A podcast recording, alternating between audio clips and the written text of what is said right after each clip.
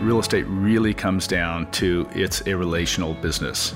You want to work with who you like, and real estate comes down to a personal relationship with your realtor. I think the technology is what's changing more so than brokerages nowadays.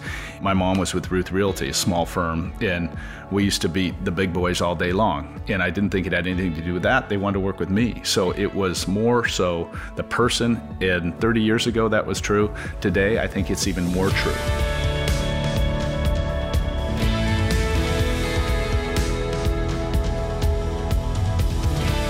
Welcome to Digs Influencer Podcast, the Titans of Real Estate.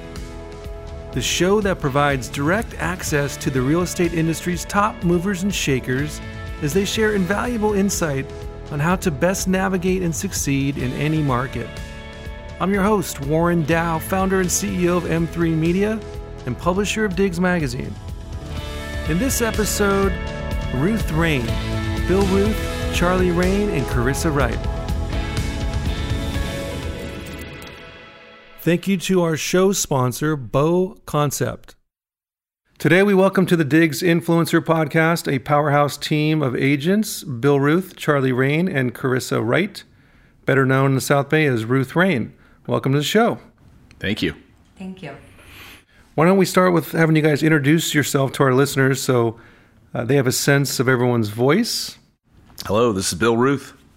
And this is Carissa, Wright? And this is Charlie Rain. All right. So we, before we talk real estate, let's let's get a brief backstory, and let me go back and say brief backstory on everyone. We'll start with Charlie. Uh, where did you grow up? Go to school? The family moved to Palos Verdes when I was five, uh, so I went to Palos Verdes schools from kindergarten through high school, and then ended up at Long Beach State and Michigan State for college. Bill. I born and raised in Palos Verdes, K through 12 in Palos Verdes, and then went to USC and married a Bruin, and we moved back to PV, and so never really left. nice, Carissa.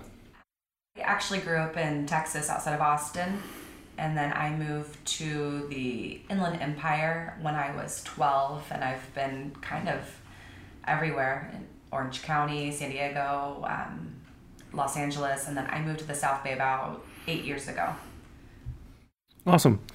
So, what were some of the favorite things you guys did as like you know as young kids or young adults? What were some of the stuff you were into? Uh, Palos Verdes is a great place to grow up because there was so much open space and so much fun to do. And back in the days, the one rule for kids was to be home before dark, and that was about the only rule. There were no cell phones or nothing else, so you could go surfing, horseback riding, bike riding, and everything all in the same day. And your parents didn't really care as long as you were home before dark. And so it was really, really a great place to grow up, and a lot of friendships are still today that uh, people I grew up with how times have changed. I remember, Bill, I used to be outdoors all the time, and my mom would ring a bell, like literally, come home, time yeah. to, you know, dinner yeah. time, you know, and you just, we'd be out all day. Yeah. Um, and if you weren't home by dark, you'd get whipped. Yeah, well, well, you'd be you'd be in the DOG house for sure. What Just about, kidding, mom. what about you, Carissa?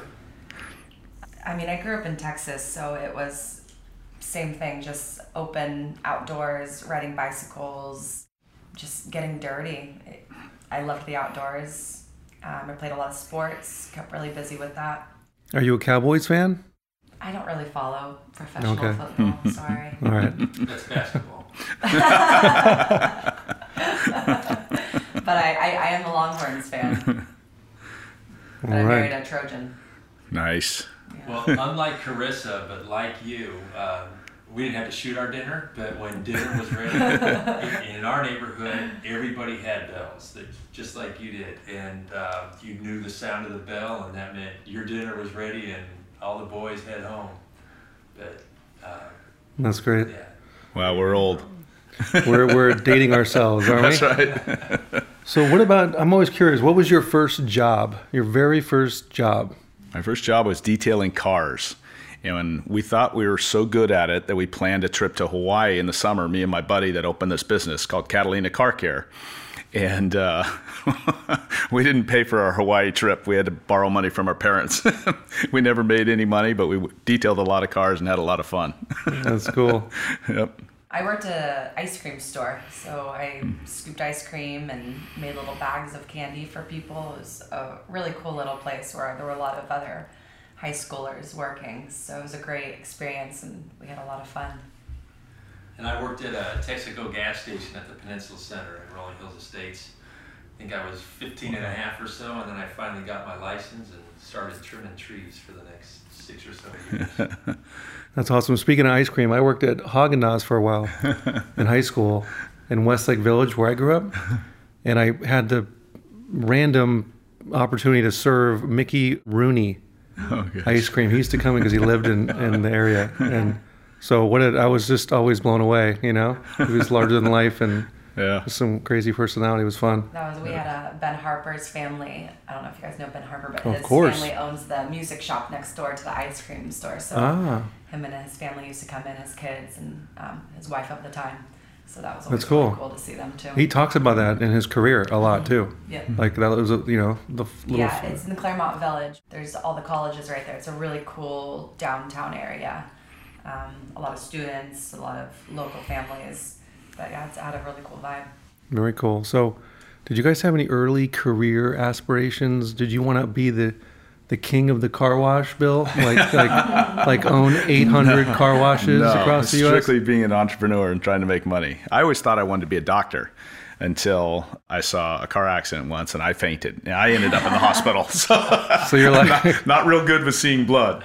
And out of the three children I have, I fainted on two of them and ended up in the hospital with one of them because I hit my head when I fell down. So I knew that career wasn't going to go the right way. And I kind of got into real estate because it was a family business. My dad was in commercial real estate, my mom was in residential real estate.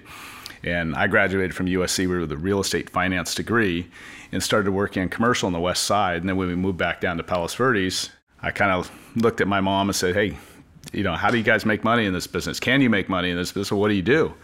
And that's how I ended up by chance in residential real estate. The commute couldn't couldn't handle the commute to West LA. Good old commute. Yep. yep. I actually was the same. I, I grew up wanting to be a doctor, and I was pre med in college. I did a hands on internship in the hospital for two years, and I was uh, scrubbed in for surgery to, to watch one day, and the surgeon, or it was the anesthesiologist, he asked me if I wanted to be married and have kids, and I said yeah, and he said, don't become a doctor, it's not the right lifestyle for. It really weighed on me. I thought about it seriously for a couple of years, and I decided I wanted to have a different opportunity to spend more time at home with the kids I plan to have one day. Cool. Good. Well, I'm proud to say that I stayed fully conscious for our daughter's wedding. And I'm embarrassed to say that I did pass out in the Lamaze class. So, so I had some growth i- as far as the uh, seeing things that make some people pass out. And I about 20 years ago I started uh, moonlighting lifeguarding for LA County. So I, I still do that 10 days a year, more for fun than anything else. I want to hear more about that later. We'll get we'll circle back on, on some of this stuff. Let's talk about getting started in real estate. Bill, we heard your story. Carissa, how about you? How did you how did you wind up here? Worked in bank management for a number of years and uh, did nonprofit management after that. And then when my daughter was born, same thing, I was commuting up to Brentwood and I didn't like the commute once I had a newborn. And so my husband and I stayed up one night and we did this thing where I just made a list of everything that I liked. And real estate had always intrigued me. I remember growing up going to Blockbuster on Friday nights with my mom and I would leave with every single house magazine that was there when you walk out the door. That was really what I was going there for. I didn't care about the movies. I was like rushing to the exit to get all the the house magazines that had all the for sales listed. Digs. Uh, and it wasn't That was pre digs. yeah. Blockbuster threw it off. and uh, yeah, it aged me. Um, and I would go home and I would sit and I would scour. I would just go through all the houses and I, I loved it. And so when my husband and I made this list, real estate was definitely something that we talked a lot about. And so I decided to pursue my license, and he's in construction, and we thought it would be a nice little marriage work wise with him being a general contractor and me getting into real estate.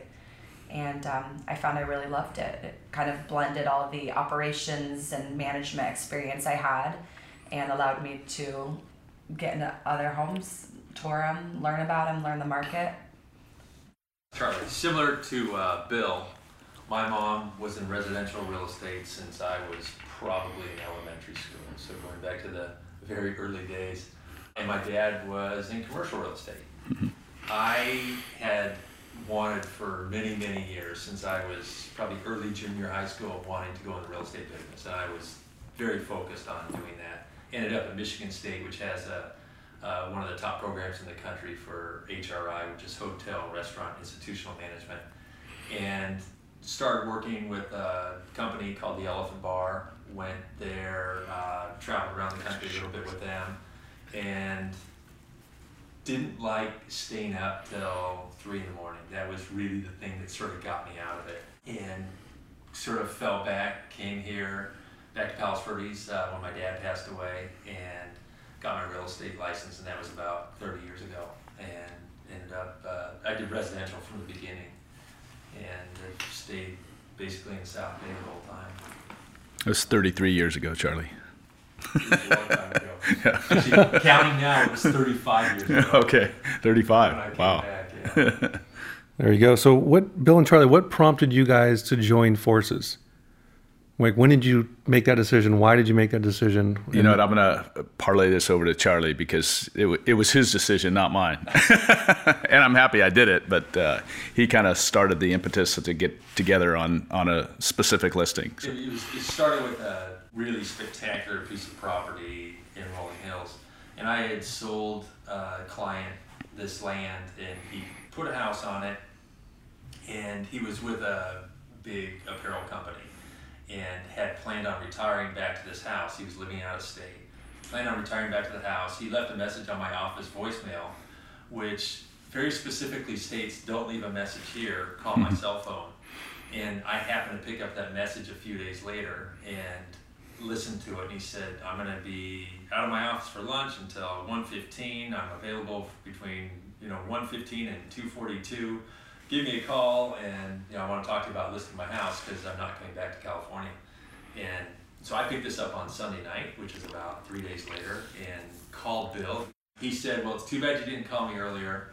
Um, I've got three people lined up, and if you want to come in, I'll see you Tuesday morning at 7:30. Okay, I'll be there. And then I called Bill and I asked him if he was one of the three people that was going to to uh, make a proposal on this listing. He said, "No, I don't know anything about it." I said, "Great, let's team up." So we teamed up, and we were against uh, at the time who was sort of the the top teams and individuals in Palos Verdes for houses, and we ended up getting the listing and we sold it uh, within about a week and it was the highest price until about two years ago. So it lasted a good 10 or 12 years as the highest sales price in Palos Verdes uh, actually South Bay for, for quite a while. And then we had another one not too long after that that we teamed up to get and we just decided it worked out very well. We get along great. We went to high school together. We enjoy each other's sense of humor and, and in my case bill's lack of thought you could say we played water polo together, you know, we were athletes, all that good kind of oh, stuff. Oh, yeah, no? yeah. We, we were athletes and i'm speaking more of myself bill was a tennis player i'm not sure if that's really important so circle back around to your to try to answer your question we still don't know how it works. We we don't have anything written down. It's a handshake deal. And i think the the most unique thing between charlie and i is just the integrity between the two of us that we would never lose a client or a deal or each other's friendship over a real estate deal. And it's too important too significant. And our reputation is at stake. So that's really what was the driving force behind us. And I think we're we're probably into this seven or eight years now, in. Okay, 10. but but it's it's really worked well just because I think the the respect and the trust and just the dedication to the real estate industry that we both have and it, it works as a partnership because of our backgrounds and our similar interests going forward for our clients.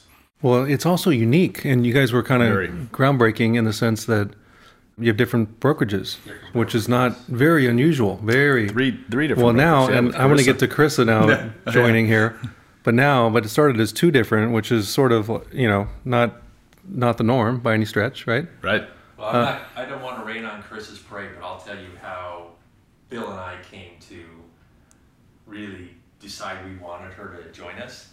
Carissa and her husband Ian, who's a really, really good local builder, had looked at a piece of property that we have in Rolling Hills for sale. And they came up, they looked at it, they really mm-hmm. liked it.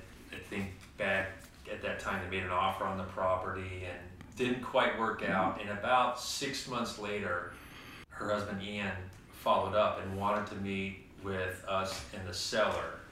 And he had done all this due diligence on the property, had done much more than any of us had as far as designing a potential house on the property and wanted to know how he could make it work. And we just felt Bill and I, with the professionalism that Carissa had had and the character that, that Ian showed and that they showed throughout the process, coming up and meeting with us, and you could just tell they were great, great people.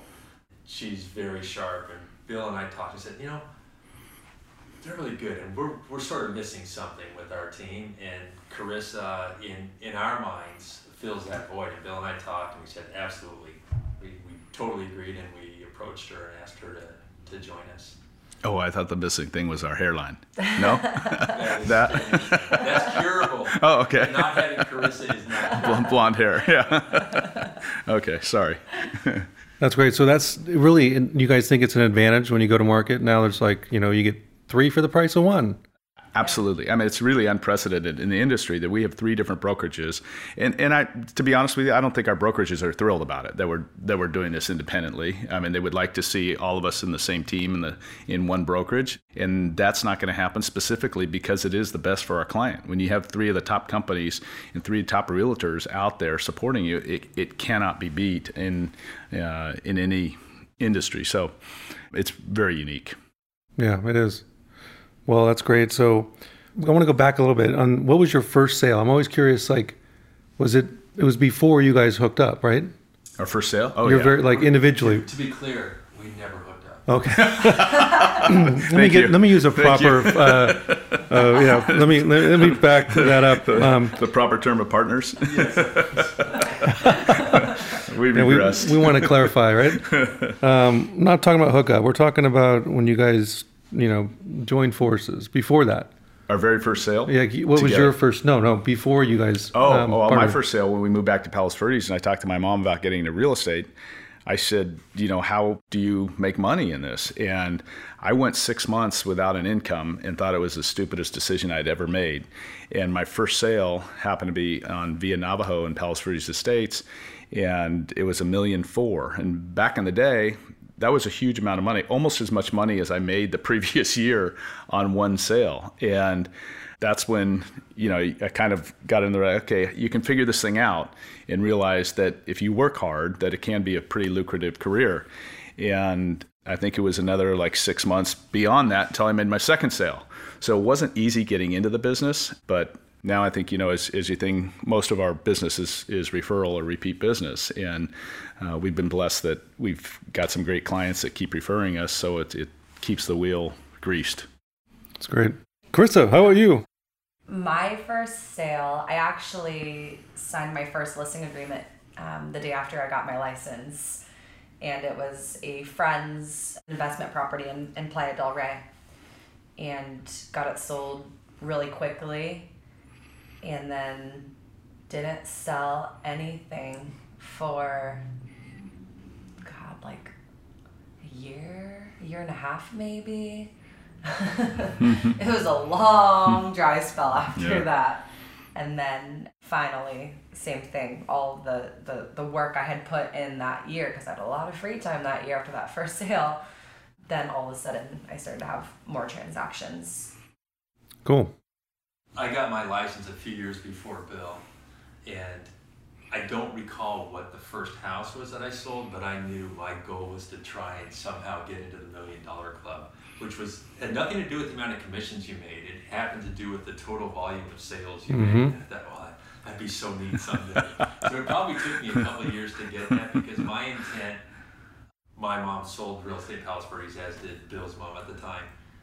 And I thought, well, I'm going to start in San Pedro. Then I could just sell a whole bunch of houses. You know, I'll do volume and number of houses, and I'll be all experienced. And I can go to Palos Verdes. So I, I worked out of the San Pedro office for a couple of years, and then moved to uh, an office in Rolling Hills Estates. But That's awesome. I love and I love to learn about first sales because I have such great respect for what you guys do. It's a very hard, difficult profession. You're basically out of business, you know, like routinely. You don't have listings or don't have buyers. You go six months without anything. So, as an entrepreneur myself, I have great respect because that's not easy to navigate. And you got it's it's you know, and uh, everyone on the outside looking in sees the big commission checks and say, "Oh, it's so easy," you know. Yep. Go list Yep. that ten million dollar house, get paid a bunch of money, and just go get the next one. Well, well, welcome. Come on and try it. Like, let's get Every morning license. you wake up unemployed in this business. You got to make it work. Yeah. I sold insurance right out of college, like life insurance, as a 22 year old, 21 year old. Talk about, you know, like- Sink or swim. and, and I, I love challenges. So I'm like, you know what? They, they told me when I started 90, like 9% or 99 people is gonna, are going to fail out of 100. And I'm like, all right, I want to be the one. Yeah. Like, Yeah. what do I have to do? Give me the phone book, start That's calling. the attitude you have to have every day in sales. Yeah. So anyway, let's change this up a bit. Let's have a little fun. I always like to know what's the funniest, craziest thing that has happened to you guys thus far in your career. Because uh, you know, as you guys know, you know, as the owner of Digs, I get I get the luxury and benefit of getting to know all you guys and hearing these stories, especially uh, you know from West Side to to to South Bay, and I've heard s- some doozies. so it's it's it's it's a wild and crazy world of real estate. So t- tell the audience, tell me uh, some stories. I, I got one for sure, and and it was actually goes back to my first house, and even to back up before that, I thought a bestseller book, hands down, would be realtor stories because there are some of the best, funniest, inspiring stories out there that we come across on a daily basis. But my Navajo place, there's a Navajo place and a Navajo street. And I made an appointment. I was nervous as heck, didn't know where this house was. I drove to it the day before, saw it, made sure everything was working. My lockbox back then was a key, so no problem. I spoke with the owner. She said the front door will be open, come on in. So I'm with my client and I can see where this is going. Yep. Walk right in the house, two story house. We're downstairs for 20 minutes, then we go upstairs and I kind of hear the shower running and I go like, oh, you know what? Maybe we shouldn't go in there.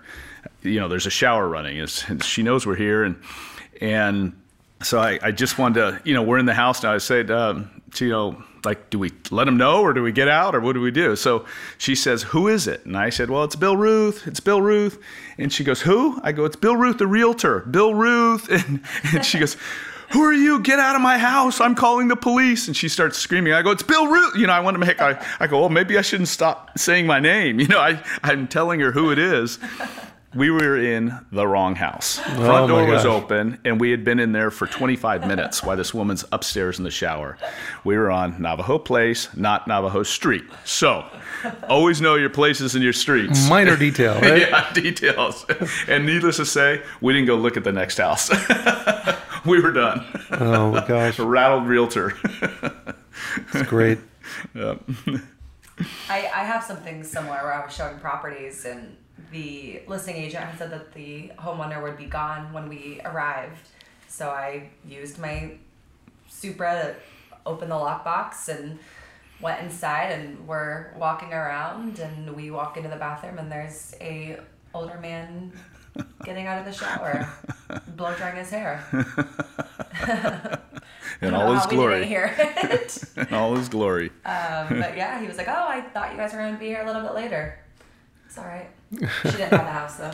You, you can edit mine out. Mine, actually, the one I was thinking of was similar to Bill's, and that was I called this woman and I scheduled an appointment to come to preview her house, and you know, it's, it's like half an hour away from from then. So there's no question like when I was going to be there, and I go there, and I open the door, you know, knock knock, nothing. Open the door, going hi hi, and I look around upstairs, downstairs. I go upstairs, and the shower's running here, it was weird. Lots of I, naked people. I, I did have another one um,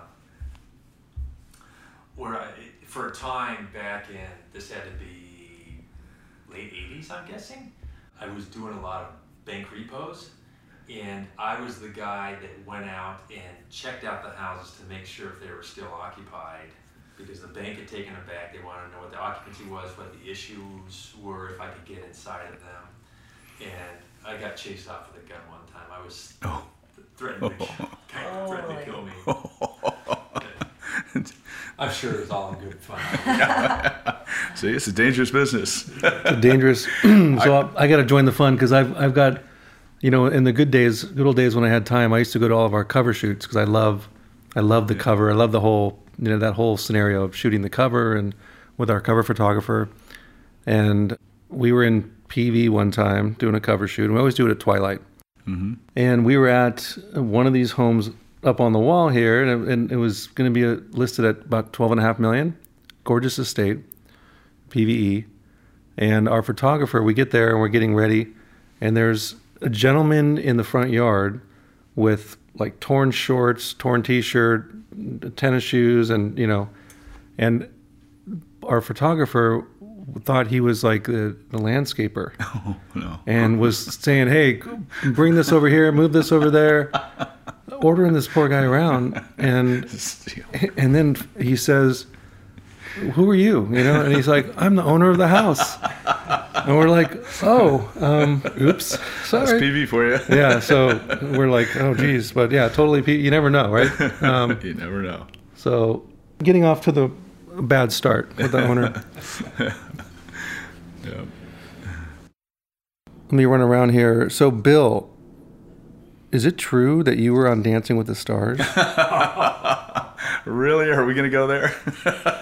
we found out. oh, gosh. Our team, our our our our, our you All know right. investigative I've been team. outed. Um, yes, I was asked to do that for a couple years in a row and said, no, no, no, I'm not a dancer. I don't have the time. And then was taken to lunch by two very pretty girls, and they fed me a beer and made me say yes. And I did it. It was for charity, mind you, so it was a good cause. But um, yeah, I did it, and uh, glad it was over. But also glad I did it. I met a lot of really neat people, and it was a, a fun event. That's cool. Who would have thought? And Charlie, you so you you were or are still a, a lifeguard, right? Yeah, yeah, still do that. So did you ever save anyone? Do you have any crazy like? No uh, life-threatening rescues. Never had to do uh, CPR. No Baywatch moments One where you you go rescue. A lot of rescues. A lot of Yeah. First aid, so I'm, I'm out of my pass out stage when I see blood. I see plenty when I'm at work there. But yeah, it's just an enjoyable thing to do. I do master swimming five days a week, six days a week sometimes. And um, it's sort of a nice segue because a lot of the guys and girls that I swim with are lifeguards as well. My youngest son is in junior lifeguards. He does that, so we're encouraging that. It's awesome. Awesome. Yeah. Yeah. Great program. It's a great skill to have. Yeah. Yep. Looking for a personal stylist for your home? Check out BoConcept. One of their design consultants can help you make the most out of your space. No request is too big or small for living, dining, sleeping, home office, and outdoor spaces. And check out their Southern California showrooms in Orange County and Costa Mesa, and also in Los Angeles and La Brea. For more information, visit BoConcept at boconcept.com. Email info at boconcept.la. So, Carissa, unfortunately, I, I have no dirt on you. Oh, oh, That's oh. good. oh. I mean, Really how much Do you guys do have, have? Do you guys have any dirt? We got. We. she can't. Bloodshot eyes tell half the story. We heard the story about last night, but we're not going to go back there. Exactly. Thank you, Bill and Charlie. All right. So we have nothing on. So note to self: we got to we got to dig up some stuff on Carissa. There's no dirt. I'm clean as can be.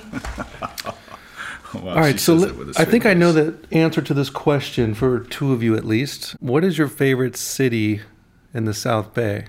I think I know the answer.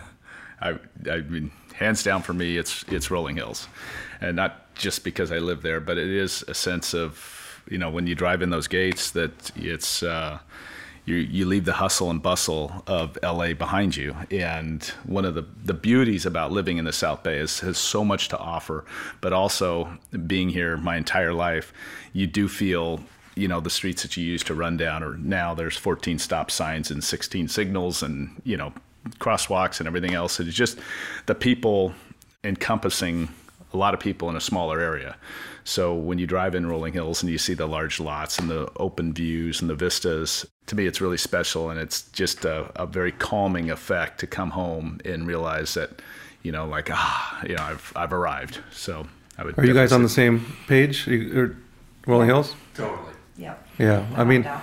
Rolling Hills to me, like the first time I, I got back behind the gates, I was dumbfounded. I'm blown away. I mean, like, is this really in the South Bay? Yeah. yeah very Like- few people even in the south bay know that it no, and exists totally, and even out of the Including sa- realtors. yeah, but like even you know on the west side, it's it's still the best kept secret, private gated community.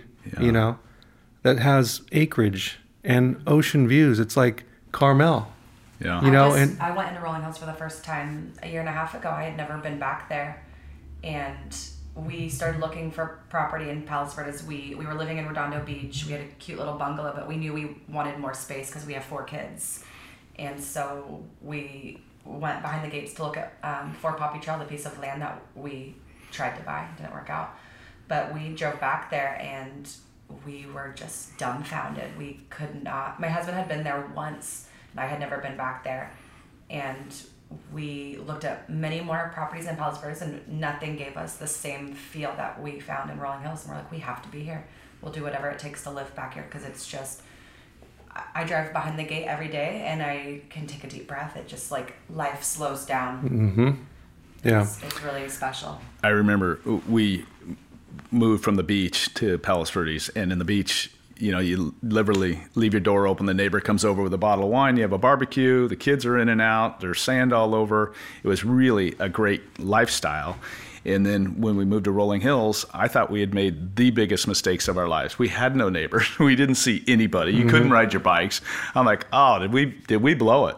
And then as the kids got a little bit older, we realized that, hey, we all of a sudden had the cool house where all the kids wanted to come because we have a basketball court and we have a pool and we have, you know, the big open spaces where the kids can run around and play. And it really became kind of the, the mecca for all the kids to hang out. And I loved seeing my friends' kids and much more so is meeting their parents to see who they were hanging out with. And it really became an asset as they got older too. And, and they still use the house today like they did when they're younger, always having people over, and it's it's really a blessing. Or do you live behind the gates too, Charlie? I live in Rolling so, Hills. I'm so all three of you guys. I'm three houses away from where I grew up.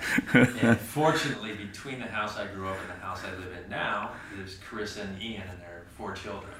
And it's it's wonderful Wow. to see young families moving in and enjoying the neighborhoods, like especially our neighborhood, like I did when I was a kid. We had tons of kids there at the time, and it's it's, it's really fun to see balls out in the yard and you know, Jeeps in the grass. yeah, kids holding up motorcycles on the horse trails. So just kidding, just kidding. So you, you guys, I mean, that's a huge uh, competitive advantage. I mean, I want to talk about the, the the market, you know, the real estate market of Rolling Hills in a second, but the fact that you guys live there, I mean, you know every nook and cranny.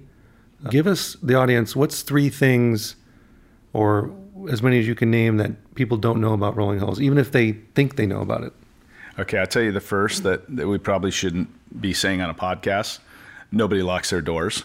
At least you can't get back there. So well, it is. I mean, absolute um, security is is it's it's very safe back there. There's zero crime. Now, of course, as soon as you say that, something's going to happen. But there's no crime. It's there's no traffic. There's clean air. It's super super quiet. At night, it's dark enough where you get to see all the stars and and plenty of open space with trails. There's there's lighted tennis courts to play tennis. There's three uh, riding rings for horses and people are just active. They're outside doing stuff all the time. And to me, those are kind of some of the, the biggies. You guys? You named 11 things. Well, he said as many as you want. I I said, have man, more. if you got more, you can I keep can keep rolling. going. Well, I, I'm going to take Pun intended. because there's only two riding rings in the city, but All right. Where Charlie and I live in Rolling Hills, we actually have um, access to the hiking trails um, in the nature reserve right underneath Del Cerro Park. So I think that's really special. I take my dog out there, but your dog can't be off leash over there, as I learned the hard way last weekend when I got a ticket. Yeah, and that's Um, another beauty of Rolling Hills. That's Rolling another thing Hills. about Rolling Hills. Yeah, your dogs are off leash. No My leash dog- laws. My dog roams around. That's cool. And the, the result of that is that all the dogs are friendly, believe it or not. Everybody thinks that, you know, They're with no friendly leash with laws. Each other. They're not so friendly with the chickens. Yeah, Well, that's that's that's a dog eat dog also world. Had to learn the hard way. yeah. So let's talk about the real estate because in my mind, Rolling Hills is still a crazy bargain when you compare it to homes on the west side. We all And- agree. And and look at Manhattan Beach, like the Strand, right? If you if you took a the largest lot, if you don't have a double, is you know what five thousand Yeah. square feet, right? Yeah. and you're going to pay today, you know, minimally three and a half, four million, On the strand. five million for that lot, for, for the lot. Yeah, At least. probably north of that. So that. think about- I think seven. You're looking Yeah. for a lot. So f- five to seven, what can you get behind the gates? You can get five acres and a full blown full panoramic ocean view. Catalina view. Five Like, thousand square foot. yeah, I mean, it's like, what, what's going? Like, should we not tell everyone to keep it a secret, or is like, what? what Yeah, we're kind of it's nice and as the as the word gets out. We're seeing a lot of people from the beach cities coming up there. Primarily, they have kids in Chadwick or another private school. We're seeing a lot of people moving up from Hermosa and Manhattan Beach uh, that are finding out about it. Tired of fighting the parking. We have no parking restrictions in Rolling Hills. Typically, our our driveways leading into the houses are bigger than the lots in, in Manhattan Beach or Hermosa Beach literally. it's just a great place. You know, there's no street lights. You drive in the city at night, and all the cares go away. You know, you leave it all behind you. it's its own incorporated city, right, with its own police and fire, right? No and no. Y- No. Oh, no yes, no? Yes, it's a it's an incorporated city, gated city, which is one of like three in America. Okay, But they share police and fire with uh, L.A. County. Okay, gotcha. Yeah. And what what's the HOAs back there? Like, what do you if you buy? Twenty cents per hundred dollars of assessed value, which equates to two thousand dollars per million dollars Two okay per million of assessed So value this Annually. it's inexpensive. annually. annually, I mean, which is not a lot. It's like a mm-hmm. condo association fee. Yeah. Very inexpensive. and not for all the amenities that you're getting back there. I mean, Right. right. What so? We have miles and miles and miles of trails that can be used for hiking, jogging, horses, not bikes or motorcycles, but uh, lots of trails.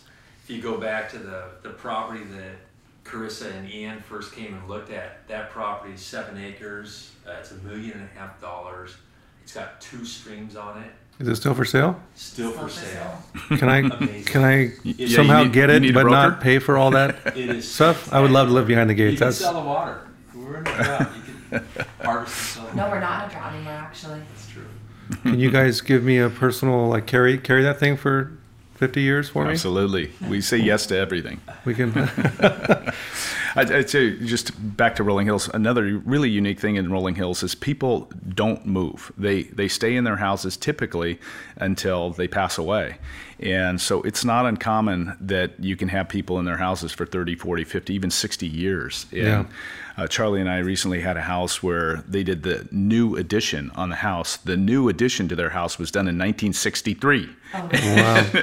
and it was like okay so as you see turnover happen in rolling hills it is typically very young families with a lot of kids so the turnover is good and there's a, an older population up there now and each time we see these houses turn we're seeing a younger generation come and many times they have grown up in the city so they understand you know all the benefits and the pluses of, of living back there behind the gates So let, check this out. I got the stats. I love stats, right? I'm I'm always Mm-hmm. we're crunching numbers here at Digs and looking at you know year over year and blah blah. This is the last ten years in Rolling Hills, and what's crazy is I mean it- last ten years average number of units sold behind the gates 24. about, about yeah twenty ish right.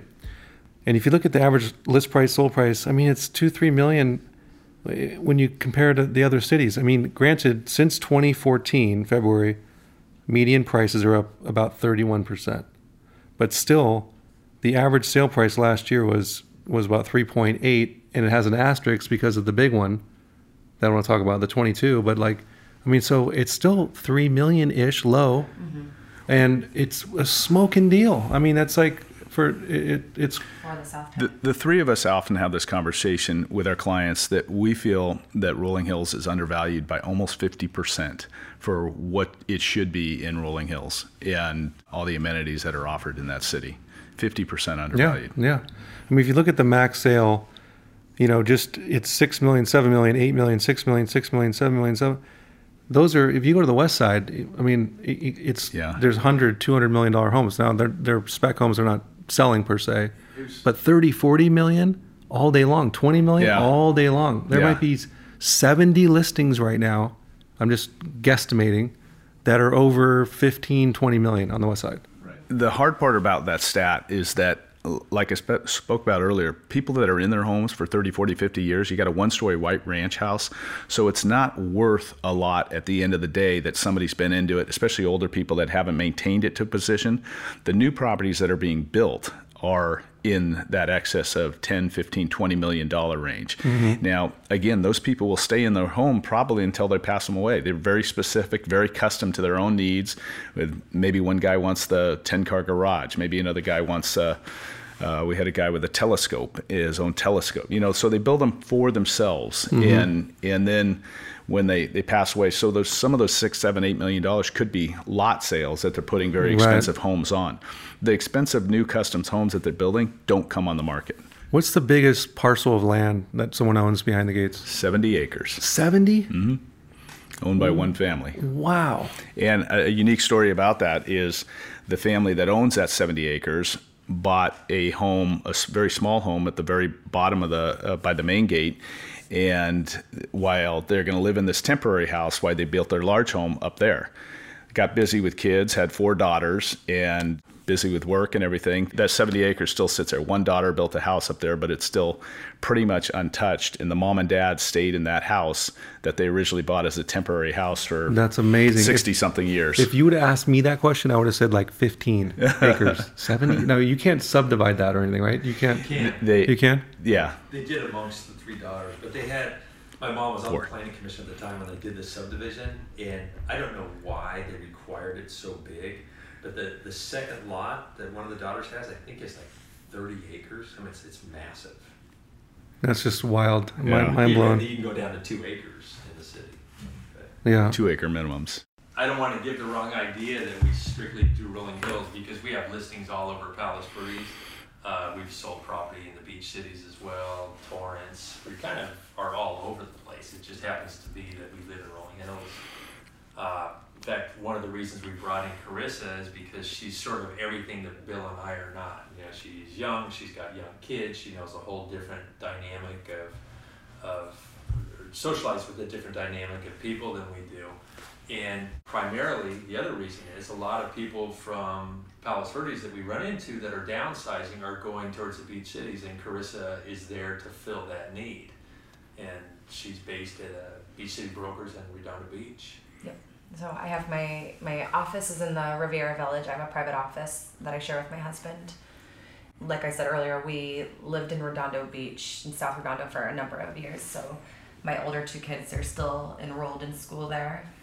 And that's really where my sphere of influence has been the last number of years. Um, I'm on the board of directors for Sandpipers, which is a women's philanthropy group here in the South Bay and most women in sandpipers are based in the beach cities so manhattan hermosa redondo so And we heard they love to drink red wine.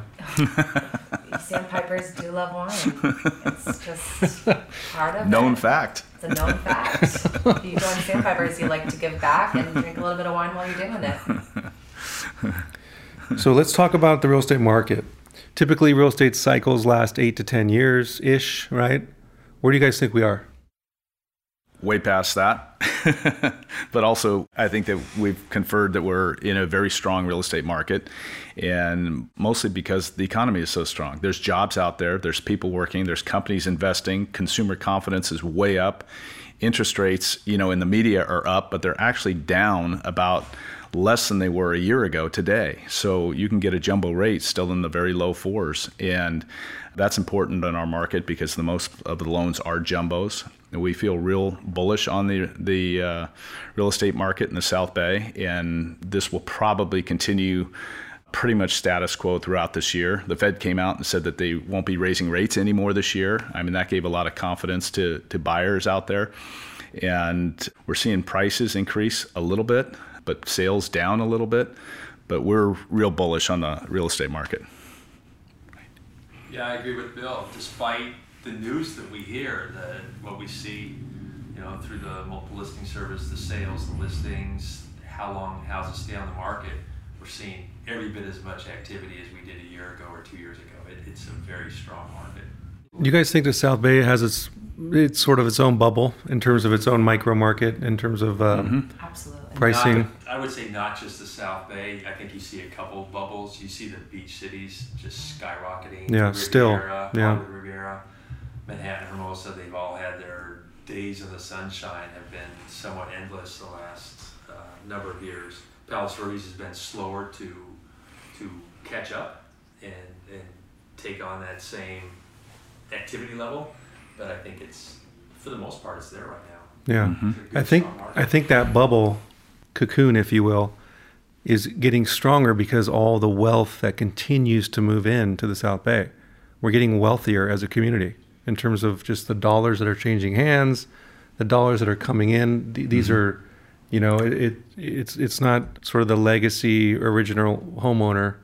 You know, it's it's Wall Street and hedge fund guys uh, Right. coming in and, and paying what they want to pay because that's the value that they see. You know. that's a mixed bag. I think for me personally, I, I don't like. I don't know, maybe don't like's not the right thing, but but when the market is is more stagnant or even when it's down, it's an opportunity for young families and, and for for new life to come into a community. So the high end getting higher is not always a good thing. Yeah. It's you know it, it, it cuts out a large segment of the population that, that I think could enjoy what the South Bay has to offer. I think another part of that too is the conservative wealth in the South Bay.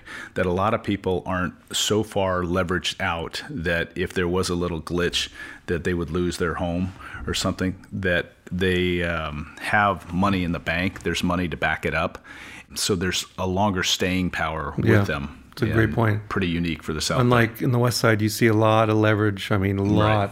Bay. right? Um, I mean, and, well, the home prices you have to, you know, but South Bay, the sleepy little town, is not so sleepy in terms of being on the, the sort of international radar now for wealthy, you know, affluent, you know, buyers of real estate. right. But it, it comes with the good and the bad, right? So I agree. I think the middle class in the South Bay, it's like, is there one? Like, how do you move up? How do Yeah. you, if you've lived Yeah. here, how do you sell Yeah. and move up? How do you make that jump? How do you do it? Actually, an interesting article in LA Times a couple weeks ago that, that talked about most everybody in the South Bay could afford a Rolls Royce, but the preferred car is a Suburban.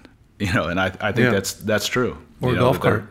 They're not, or a golf cart, yeah, or a bicycle. Right. Uh, you get there faster. But um, yeah, it is conservative wealth, I think. I have just one interjection since she had a little bit of extra knowledge. Housing starts or builds or, or development kind of related to your husband's background? Is there any difference there or something? Like, how does your husband see from a developer builder?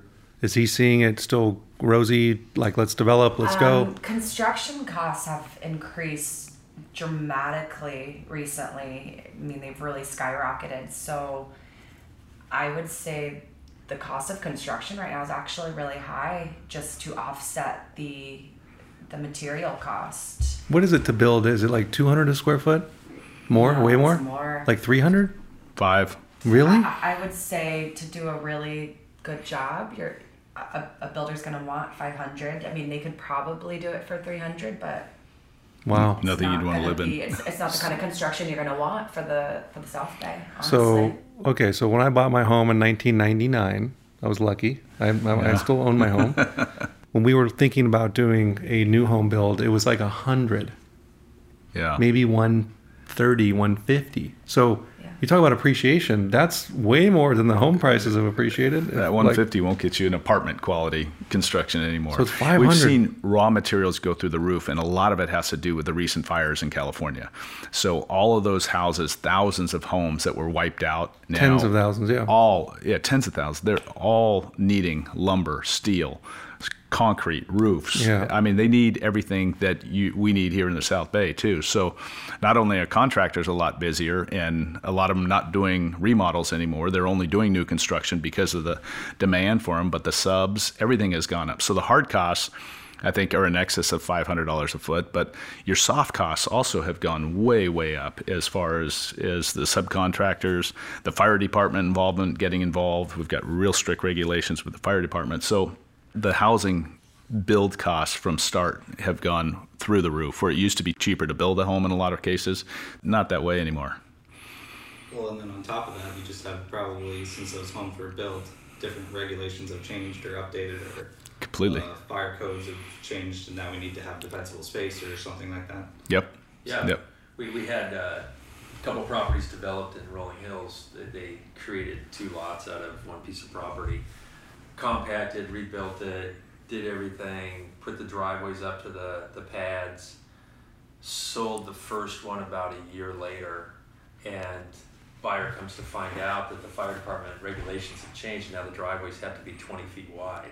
So it's a completely created pad, and, and things change meanwhile. and the thought behind that is so two fire trucks can pass each other going up and down your own driveway on your own space now 20 foot wide driveway for a long period that's a lot a lot of dirt and with the turnaround at the top so they don't have to back up that they can turn around a fire truck without hmm. backing up that's it's changed design dramatically Let's kind of round table, and you got to get to a Dodger game. i do opening day You lucky dog. Advice for buyers today: Wait, go. Always, always go. I mean, there, Okay. there is always a good time to buy. We did say this market has to slow down seven years ago, and it has not. It has continued to go. If you bought seven years ago, you'd be the happiest guy in the world. I mean, I, I think again today, the South Bay is such a phenomenal place to live. Our weather, our activities, our outdoors, the people. I mean, it's just really, really unique. And any time is a good time to buy. You know, and and you can't predict the market. I mean, we wouldn't be sitting here today if we could do that. But absolutely a great time to buy. Is it still two, three to one demand side versus supply? Like the demand, do you think there's three buyers for every listed home today? Is that like a All comes down to price. yeah? I think everything comes down to price. But yeah, there's there is a demand to. So for sellers, it's a great time to list, right? Mm-hmm. I mean, Yeah. so Problem um, is they don't have the up leg to buy. So Right. a lot of times sellers want to put their house on the market because they can get a lot of money for it. They have no place to go. Literally, they can't find a property to buy, and so a lot of them are staying put. So what's going to trip this market up? Well, interest rates are trying to trip it up somewhat, and I think failing. Property taxes, the changes in the tax code are trying to trip it up, and that hasn't done it. But because the economy's so good, it seems like there's really nothing that has affected it, and it's not skyrocketing. It's a fairly stable market, and I think that's good for everybody. It's good for, mm-hmm. for planning in the future. If a buyer needs to move to the area, they shouldn't fear buying. The only thing a buyer should fear, and, and ideally nobody gets in this situation, is is really it's when you sell because there's always the cycles, right? So you're gonna you're gonna buy if you don't have to sell if the market's down, then you never have to lose when you buy real estate. Industry has been consolidating. You guys were all aware of the compasses of the world and brokerages in the South Bay, all the consolidation here. How important is a brokerage name today versus 10 years ago? not as important. Real estate really comes down to it's a relational business. You want to work with who you like, and real estate comes down to a personal relationship with your realtor, regardless of that brokerage. I think the technology is what's changing more so than brokerages nowadays. And my mom was with Ruth Realty, a small firm, and we used to beat the big boys all day long. And I didn't think it had anything to do with that. They wanted to work with me. So it was more so the person, and 30 years ago that was true. Today, I think it's even more true. You work with a referral, you work with a friend, you work with somebody you know and you like. If they work for ABC Realty or XYZ Realty, that's secondary. I think the support is always there, or a top broker wouldn't be working for that firm. So the, the top brokers are with good firms and have the background and the support of their companies, but it's not the overriding factor in who you're working with. Totally agree. I could Thank care you. less that I'm with Remax as the company. I really trust and, and appreciate my broker and the stability. I've been there for 25 years, give or take. But the name of the company means nothing to me. It's the people that are there and the, and the support that stands behind that, that matters. Yep. So consumers are obviously getting way more educated, sophisticated with the online and the data and everything that's available. Are they getting more difficult? I know this is a difficult question, but difficult in the sense that if you're getting a listing and they say, "Hey, Bill, you know, Charlie, Carissa, my home's worth. Here's what my home's worth. It's worth three seven. Now I'm the homeowner telling you, and I and I here's my sheet. Mm-hmm. I got his estimate, and I got this, and I got that, and it's like, is that becoming more challenging? Literally just had this happen last week. Yeah, but we actually love it because it really puts our value proposition that much higher. And that's why you need a good realtor is to say combat the the Zestimate. I mean, Zestimates by their own admission are off 20%. Now in the South Bay, they're off a lot more than 20%. And high or low, Zillow has never been to your house and looked at your house, nor the neighbor's house or the or proximity. driven down the street. Yeah. Yeah, so uh, we like informed buyers. I mean, the, the more information they have, the better it is for us and our job. And it's nice to have that conversation starting at a higher level than it is from scratch and kind of educating them. Most of the buyers and sellers nowadays do know what they want to pay for a house because they've gone through the myriad of, of the, the internet and have their own predictions of what their house should sell for. But to us, I think it's a benefit. Yeah, I think that was very well stated because I think intrinsic value that you guys bring is this really, really, you know, d- in-depth market knowledge. A- algorithms are tough to capture that knowledge, mm-hmm. you know, at the street level, you mm-hmm. know, so to speak. You know what I mean? So I think that you guys are becoming more valuable with the technology. You know, it's sort of counterintuitive, but even for so is from Palos Verdes to the beach cities is Carissa's strength in the beach cities. And it's been such a nice one two punch because we get the hill. Carissa gets the beach cities. And and they're different. and we could easily do it, but you know, if somebody's asking about an elementary school or a specific thing here or there or something, she's going to know in the beach cities. We're going to know in the hill, and because we have clients going back and forth so often, it's really been a nice the, segue. Segue. Okay. She said segue, so I'm going with that. It's a great word, segue. Yes. Speaking of segue, let's segue. Yes, segue. Let's segue into Dodger some game. closing thoughts. Oh. We got to get Bill to that Dodger game. Let's have a little fun. Let's go. I'm going to just round robin, but I want to stay with you, Charlie, first. Sure. What's your favorite thing to cook? Oh, gosh. Rocoto Relleno. That sounds amazing. What is it? Went to Peru, got inspired, and I make it way better than they do. It's really Wow. What's in that dish? Good. Uh, I put dried cherries in everything In I cook. everything Yeah. he cooks. Your, he that's your secret cherries. ingredient, huh? had my lasagna, Everything. right? Lasagna, meatloaf, Cherries. Beer. chili, All of it. everything with dried Mm. cherries. Stuffed bell peppers. That's, That's funny. my- Uh, favorite movie, Charlie? and Caddyshack. Ooh, a good one. An oldie but goodie. Yeah. Um, favorite vacation spot? Probably Bali. Surf? Body surf. Nice. Good waves. Very good. Yeah. Heck yeah. Carissa, favorite movie? That's a tough one. I like Harold and Maude is actually one of my favorites. I don't know if I want to admit it out loud. I like quirky, weird movies. What's your favorite thing to cook? What's your favorite thing to reheat? oh yeah. What's your haven't favorite thing to put in the kitchen for a microwave? Reservations. So um, I don't even know what I cook. Oatmeal currently.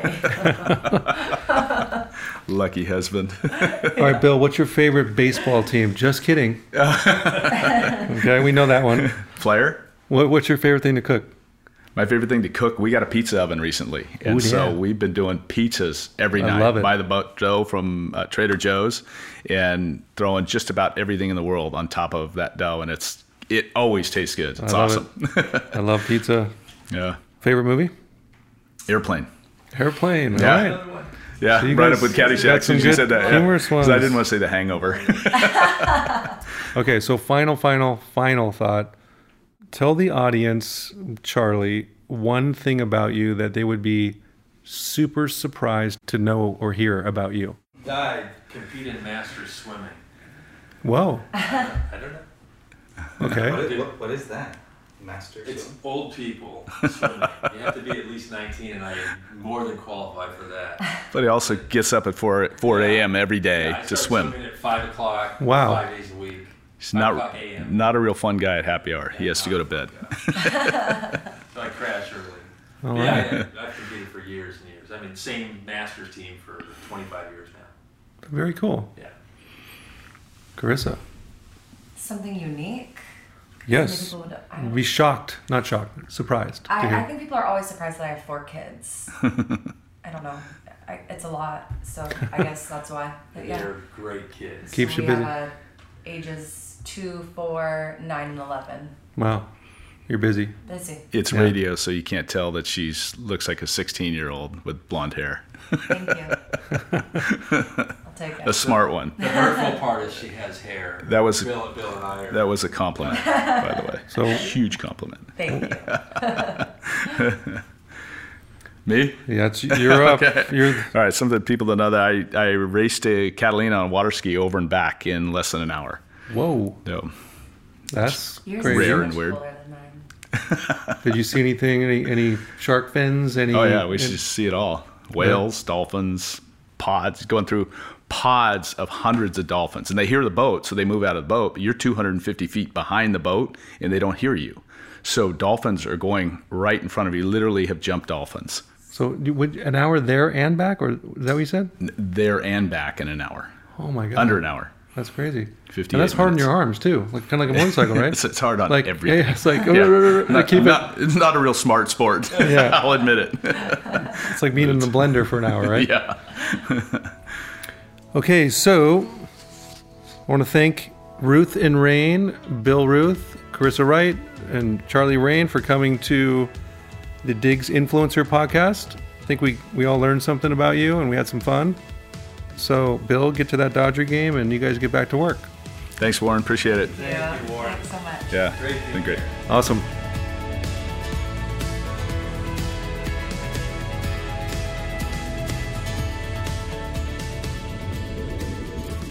And that wraps up this episode. Thank you for tuning in, and we hope you found some value. Please share, subscribe, and leave a review. Find us on iTunes and your favorite podcast provider. Until next time.